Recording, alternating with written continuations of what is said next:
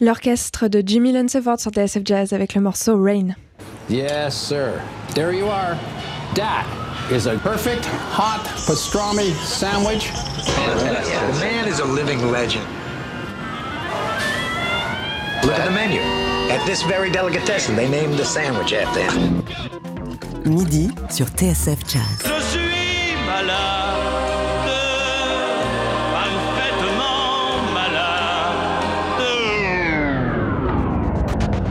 David Copérin, Pierre Duvigneux, Daily Express.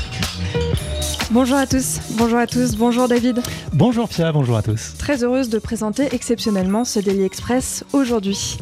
Les amateurs du chiffre 3 savent qu'il symbolise l'ordre, la perfection et la réconciliation. Il règne sur ce Daily Express en maître où nous recevons le pianiste Gauthier Toux qui présente le troisième opus de son trio, The Biggest Steps. Gauthier Toux n'a que 28 ans, mais s'est fait remarquer en remportant quelques jolis trophées comme celui de la Défense Jazz Festival ou du Tremplin Jazz à Vienne. En équilibre entre jazz et pop, entre piano et clavier, il sort en 2016 son premier album, Unexpected Things, pas facile à dire, suivi 2 ans plus tard par The Colors You See. Il fait un pas de côté en 2020 vers la musique électronique avec son projet For a Word.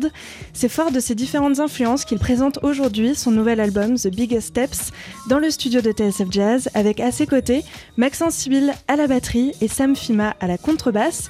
On les écoute tout de suite avec le morceau Turning Around.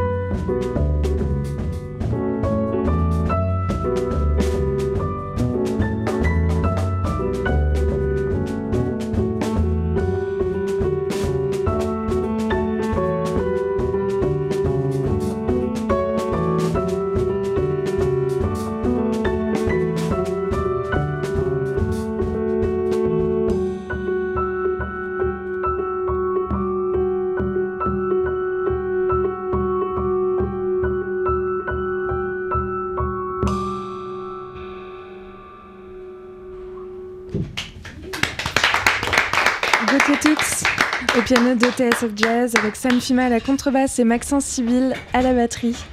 Bonjour Gauthier qui s'installe à la table du Daily Express. Bonjour, vous allez bien?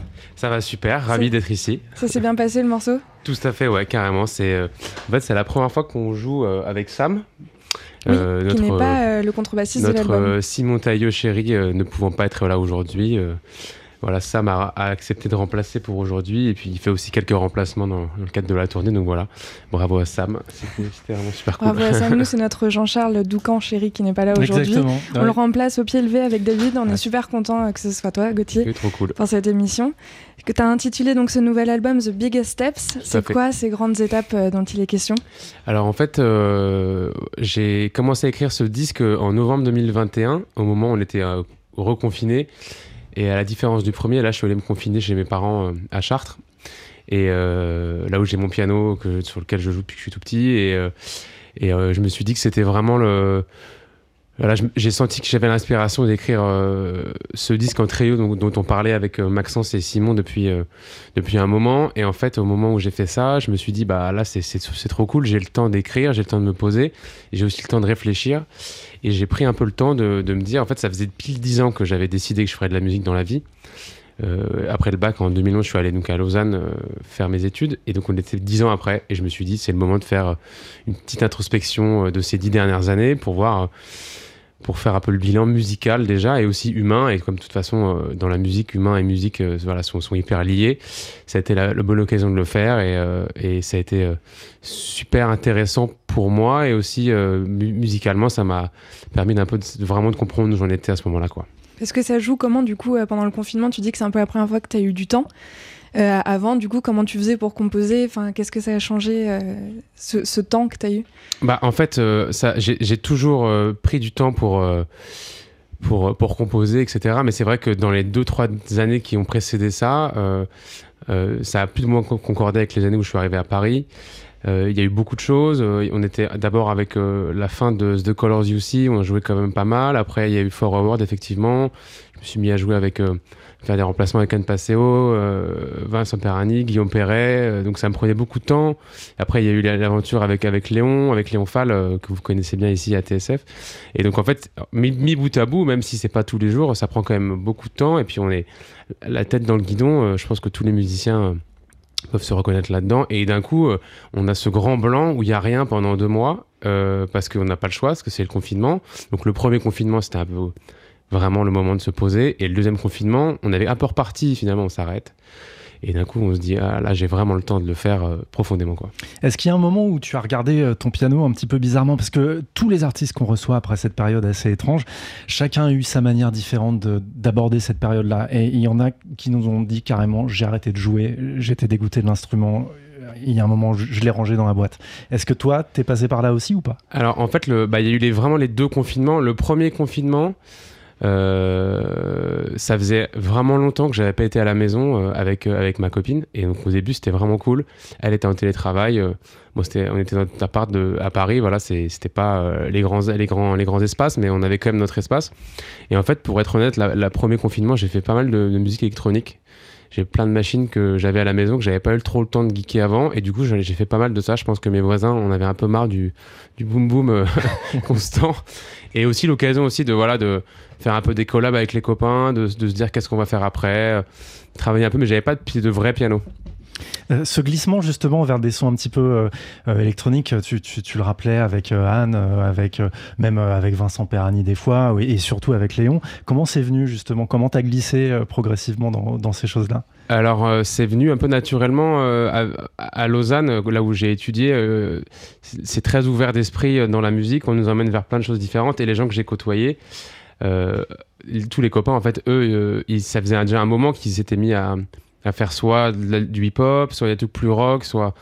Donc en allant voir les copains, je me suis dit, ah, ça correspond de plus en plus à ce qu'on écoute quand on fait une soirée, ou alors quand on fait un dîner, on met de la musique. Et donc à un moment, je me suis dit, bah moi je vais m'y mettre aussi, j'achète un synthé, et c'est venu comme ça en fait. Tu fais des ponts entre jazz et musique électro, notamment quand tu composes du jazz, ça t'influence ? Bah, j'essaye en tout cas, je pense qu'on est plein à essayer et c'est ça qui est cool avec cette génération-là. En tout cas, dans ce disque-là, mon idée c'était de faire quelque chose de très acoustique. D'ailleurs, il n'y a pas d'instrument branché, mais de m'influencer quand même de toutes ces musiques-là. Il y avait pas mal de morceaux, il y a 2-3 morceaux avec le piano après préparé, avec des riffs vraiment un peu Steve Reich, musique répétitive, quand j'ai emprunté un peu plus à la techno, à la musique électronique, avec des trucs de trance qui s'installent. Mais finalement, on est, je veux dire, dans le jazz, à la base, c'est de la danse, et le quartet de Coltrane, c'est de la trance aussi. Donc, j'ai toujours vu en fait un pont entre la musique électronique, enfin toutes ces musiques de trance et le jazz. Il est pour moi évident, et je suis pas le seul à le penser. C'est juste qu'effectivement, les sons, ça change un peu, mais là, dans ce disque-là, c'est ça qui m'intéresse vraiment et ce qui m'intéressait, c'était de creuser l'acoustique et de l'incorporer vraiment dans les compos, quoi. Et le public en face, il commence à piger ça aussi. Tu sens qu'il y a de la demande du public pour ça, pour ces virages-là. Ouais, j'ai vraiment l'impression, ouais, carrément. Bah, déjà, le public rajeunit un petit peu quand même. On l'a vu, moi je l'ai pas mal vu avec Léon Fall, là quand on a fait la tournée de son disque, le public est de plus en plus jeune, aussi les radios commencent à diffuser de plus en plus cette jeune génération-là, qui fait des choses très différentes, et à Paris il y a quand même un vivier de groupes qui fait ça, Sam joue dans Daïda par exemple, il y a Badabada, il y a plein de groupes qui font ce genre de trucs-là, et effectivement dans les clubs à Paris il y a de plus en plus de jeunes. Après, dans d'autres villes et dans les festivals, voilà, le public de jazz reste quand même un public plus âgé, mais ça commence à se rajeunir et je crois que les gens sont en demande aussi, et surtout en ce moment, les gens ils sont contents de faire la fête et ils sont contents d'avoir quelque chose de nouveau aussi, d'assez frais, et je trouve assez excitant la période qu'on est en train de vivre musicalement dans le jazz, en tout cas en France, parce que ça commence à se rafraîchir, on se pose de moins en moins de questions sur à quoi ça correspond, tant qu'on passe un bon moment, quoi. Tu te verrais jouer en boîte de nuit ? Franchement, ouais, carrément. Bah, y a déjà à Paris, il y a ce club La Gare, ouais, qui a ouvert, et on a fait qui est un peu entre les deux. Bah, qui a un club en bas et en haut, c'est du debout. Et bah, avec Sam, on a fait la réouverture de La Gare le week-end il y a 15 jours. Où on fait, c'était impro électro, moi, piano préparé, synthé, et vraiment ambiance club, quoi. Et donc là, c'est 2 heures de gens qui dansent. Donc ouais, s'il y a moyen un jour d'exporter. De faire de la musique live acoustique ou un peu électronique, mais pas avec des DJ dans une boîte de nuit, mais carrément, quoi. Le rêve. Bah carrément, même si c'est possible de le faire à 300 mètres d'ici au Rex Club, pourquoi pas, quoi. Physiquement, c'est différent. L'approche, je veux dire, l'approche de l'instrument et l'approche du concert dans les deux cas. Bah pour moi, c'est le même investissement, quoi. C'est que chaque note, elle doit être à 250% et elle doit emmener les gens. Le petit challenge quand même, et c'est ce qu'on disait la dernière fois, et nous quand on a fait le trio à La Gare aussi au mois de décembre, on a fait un set de compo, un set d'impro un peu plus dance, quoi. Là où c'est vraiment différent et ça demande une énergie de ouf et à la fin on est rincé, c'est que devant il y a 300 ou 400 personnes qui n'ont qu'une envie, c'est de taper du pied, ouais, et de faire la teuf. Et donc là, le moindre moment de petite baisse d'attention, c'est la sanction, quoi. On le sent direct. Là où c'est vrai que dans un concert, parfois, même quand on va voir ça peut arriver à n'importe quel grand artiste, dans un concert, il y a des concerts incroyables, et puis il y a des concerts où il y a des moments un peu plus de creux, et en même temps, c'est ça qui fait la beauté aussi de cette musique-là. Enfin, dans le jazz, c'est que voilà, ça navigue, et puis comment on communique avec le public, là, quand on a des gens devant qui font la fête, c'est un peu différent. Mais au final, il faut quand même être à 250%, quoi. Il est midi 24, on marque une toute petite pause, voilà, un brin de publicité. On se retrouve après avec un morceau qui est celui qui ouvre ce nouvel album, hein, The Biggest Steps, qui s'appelle The Other Side of the Chase. C'est quoi ce morceau ? Il parle de quoi ? Il parle de l'autre côté de la poursuite, ça c'est la traduction littérale, mais dans cette introspection, et ça correspond aussi avec une période un petit peu avant, je me suis rendu compte, et comme plein, que en fait, quand on est dans un début de carrière de musicien, on change de ville, on rencontre des gens, parfois on veut un peu griller les étapes, et parfois en fait, on est tellement investi dans cette recherche de réseau de carrière, etc. On peut vite se faire happer, et c'est le revers de la médaille. C'est ça que ça veut dire, The Other Side of the Chase. Yes. Et tout d'un coup, on s'en rend compte. Daily Express sur TSF Jazz. Aujourd'hui, moules marinières, foie gras, caviar, cuisses de grenouille frites ou alors tarte au poireau. Quel est ton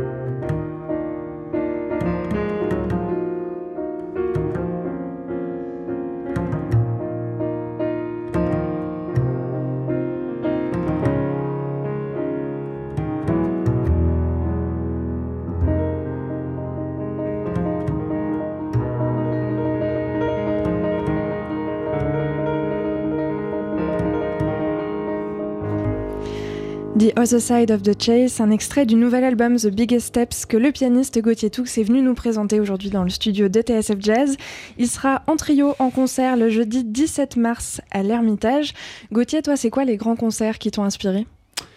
Que j'ai pu voir. Ouais, que toi, qui t'ont marqué particulièrement. Alors, il se trouve que ils sont beaucoup dans le même endroit, beaucoup au Cully Jazz Festival où je suis beaucoup allé en Suisse, Cully, ouais. Du coup au bord du Léman, qui est un festival qui m'a beaucoup apporté à tous les niveaux, dans lequel on sera d'ailleurs le 5 avril prochain avec le trio.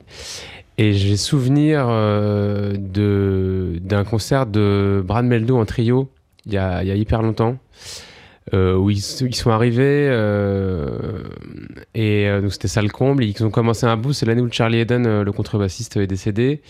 Ils arrivent dans le concert, ils font un blues en hommage à Charlie Haden, et honnêtement, le début du morceau, c'était pas grandiose, quoi. Et d'un coup, Brad, il a fait une phrase de main gauche, comme il sait si bien faire, et là, ça a duré 25 minutes, et j'ai pleuré. C'était tellement incroyable, ça a été intense et c'est monté. Je me disais, mais c'est pas possible. Même ma copine qui est à côté de moi, qui connaît rien au jazz, elle me disait, là, il se passe quelque chose dans la salle. Je me disais, ouais, là, c'était des grands moments de musique. Il y a eu un concert de Tigran en solo aussi, au temple à Cuy aussi, où là, il a mis d'accord tout le monde. C'était beau et c'était pianistiquement impressionnant. Vraiment, c'était un grand moment de musique. Ça, c'est deux grands concerts que j'ai pu voir. C'est les deux qui me viennent en tête direct, quoi. Et toi, pardon David, dans les concerts que t'as donné toi, il y en a un qui reste particulièrement en mémoire ? Je vais dire que il y en a deux et c'est deux au même endroit, et il y en a un avec le trio au Théâtre Antique à Vienne en 2018, et au Théâtre Antique à Vienne l'année dernière avec Léon aussi. C'est juste qu'on se retrouve catapulté dans ce Théâtre Antique qui est vieux de je sais pas combien de centaines d'années, et il y a 6000 personnes, et en plus à Vienne il y a un vrai public de jazz qui sont là pour soutenir. C'est quoi un vrai public de jazz ? Bah non, mais je veux dire, c'est un vrai public de jazz qui vient pour le concert. D'accord. Ils sont là une heure avant, ils viennent pas que pour l'artiste principal, ils viennent voir la première partie. Là c'est une nuit de jazz, donc ils viennent vraiment, ils sont là à 19h30, nous on attaque à 20h30, on n'avait que 40 minutes de set, ça passe très très vite. Et les gens sont là, je me rappelle, les gens étaient debout à la fin du set, enfin les deux fois d'ailleurs, et en fait c'est tellement galvanisant de se dire, il y a 6000 personnes qui sont venues, et alors il y a une liste comme ça d'artistes plus connus que nous après, mais ils viennent quand même nous voir, c'est vraiment des grands souvenirs, ouais. Ça, c'est magnifique. Vous avez tourné en Inde aussi, on se racontait ça pendant le disque, avec des histoires fâcheuses de piano, c'est ça ? Ouais. Raconte-nous ça. On avait joué au premier concert de la tournée à Calcutta, et beau festival et tout, Calcutta Jazz Festival. Et on arrive, il y avait une belle scène et je vois pas de piano, donc je m'adresse au régisseur au plateau, et il me dit, ouais, bah, hier, en fait, en le rangeant sur le côté de scène, il a glissé, il est tombé de la scène, quoi. Il s'est explosé par terre. Là, ils m'ont sorti un espèce de clavier avec des sons pas possible. Et moi, j'avais pris des effets que j'utilise sur le road normalement dans mon sac, me doutant bien qu'en Inde, on n'aurait pas les mêmes backlines qu'en France. Et heureusement que je l'ai fait, mais là, il y avait l'électricité là-bas. C'était vraiment le sketch. Il a plu et tout. Mais effectivement, comme le disait Maxence dans l'intermède, là, c'était un super concert. Souvent, ces concerts-là, en fait, on se dit, mais en fait, soit on est miné complet, soit on se dit... Soit voilà, vous y allez jusqu'au bout. Et exact. Ouais. Ouais. Il nous est arrivé la même chose avec Simon et Maxence, avec le trio au Chili quelques mois avant. Un mois avant, je pense, on est arrivé 14h30 d'avion, 8h de décalage horaire, personne qui vient nous chercher à l'aéroport et tout. On arrive défracté, pas dormi dans l'avion. Et on fait le concert, le piano était vraiment un peu armoire, espèce de place, voilà, avec des commerces. Mais en fait, c'était blindé que des jeunes et les gens hyper chaleureux. Et là, tu te dis, mais en fait, ouais, c'est ça, il faut arrêter de se poser 1000 questions. À l'époque, les mecs... Dans les années 50, 60, ils jouaient sur ce qu'il y avait dans les clubs, et puis c'était armoire, il fallait quand même le faire, et puis il y a des grands disques qui ont été faits dans ces trucs-là, donc ça fait un peu d'humilité, c'est bien. Tu parlais du Cully Jazz Festival, qu'est-ce qui fait qu'en Suisse, il y a un truc qui fait que Léon Fall y passe, qu'on rencontre l'excellent guitariste Louis Matuté, qu'est-ce qui fait que là-bas, il se passe un truc et qu'il y a une petite scène avec des musiciens qui nous arrivent ici et qui sont vraiment très très étonnants. Bah, en fait, il y a la Haute École de Musique de Lausanne, qui est quand même un établissement qui maintenant devient vraiment très réputé. Moi, je suis arrivé il y a 10 ans. Maxence, c'était la première génération d'élèves là-bas en 2006, et en fait ça a drainé beaucoup de monde. Il y a des super profs, Émile Spiani, Mathieu Michel, le directeur Georges Robert qui est décédé, qui était quand même un sacré saxophoniste.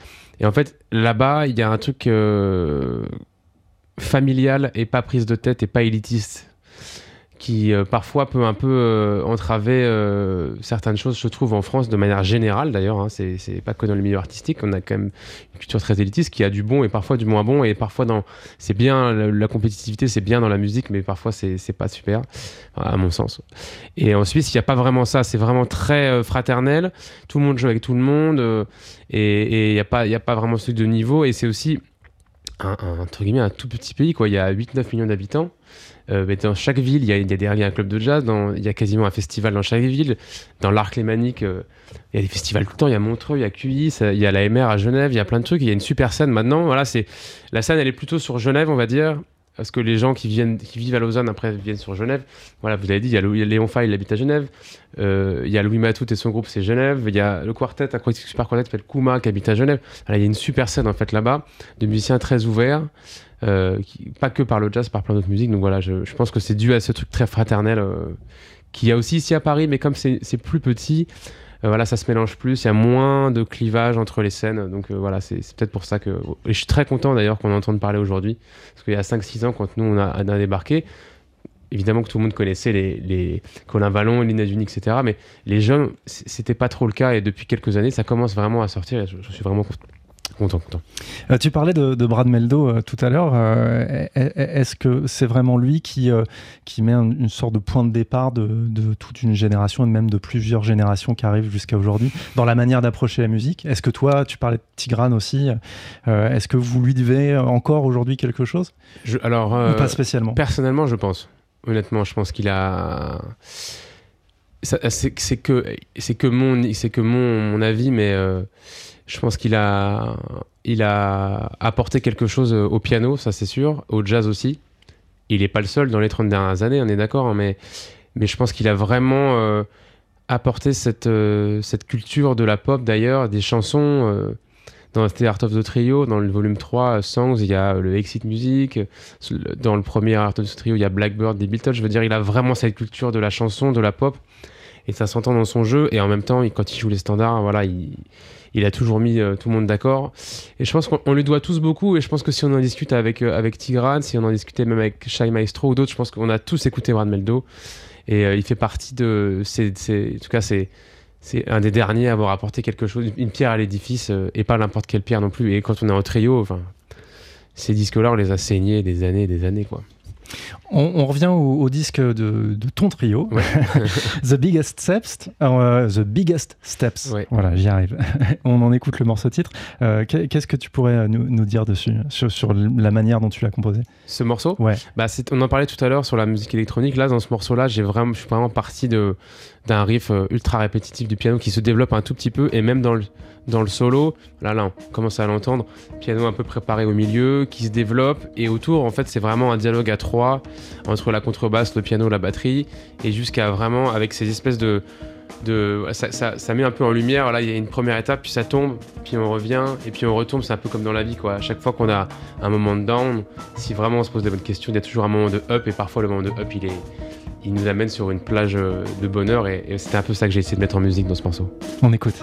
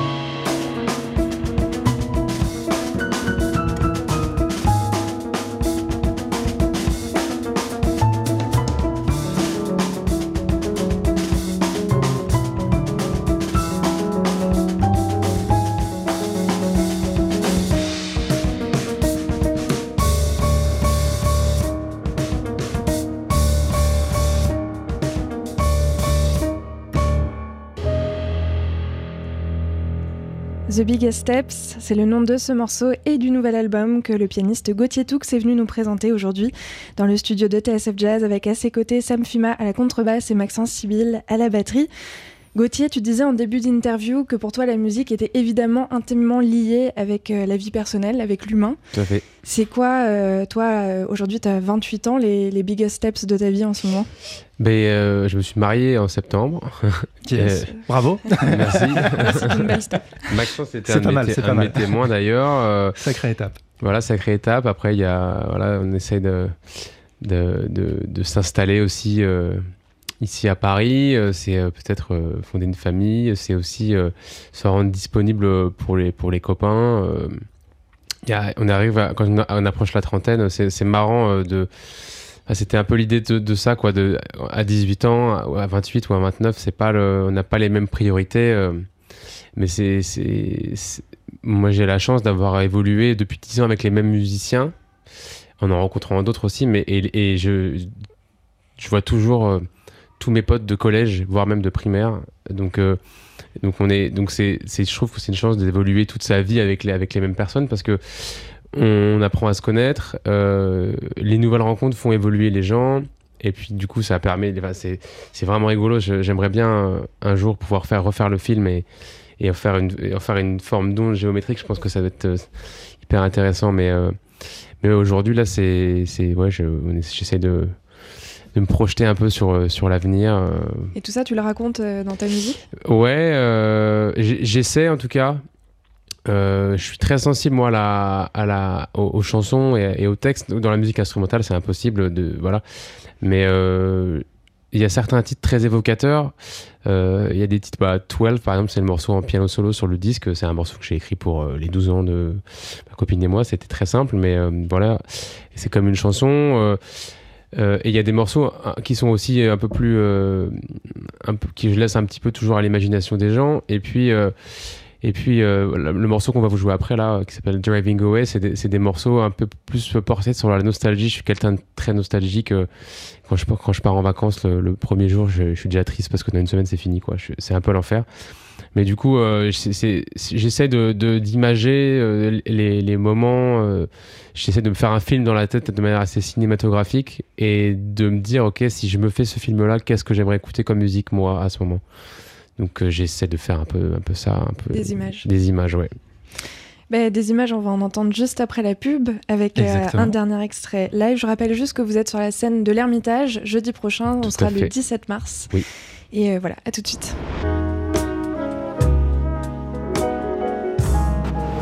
Daily Express sur TSF Jazz. Georges, ça te plairait pas qu'on joue tous les trois ? Ce serait le live.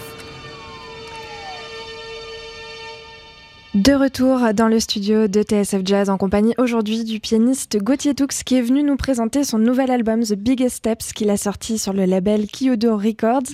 À ses côtés, Sam Fhima à la contrebasse et Maxence Sibille à la batterie. À vous messieurs.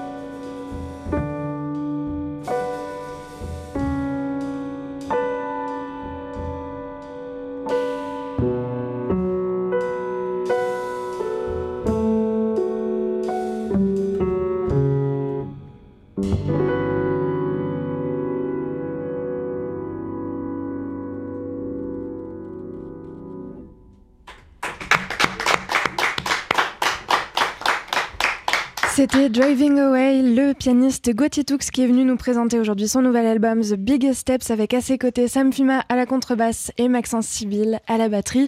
Un grand merci à David Copéran d'avoir co-animé cette émission, à Valentin Cherbuy et Eric Holstein pour la sonorisation, Cindy Morisset pour la vidéo. Je rappelle que les musiciens sont sur la scène de l'Ermitage jeudi 17 mars prochain. Mais pour l'heure, il est 13h passé de 2 minutes et on retrouve Thierry Lebon pour les informations.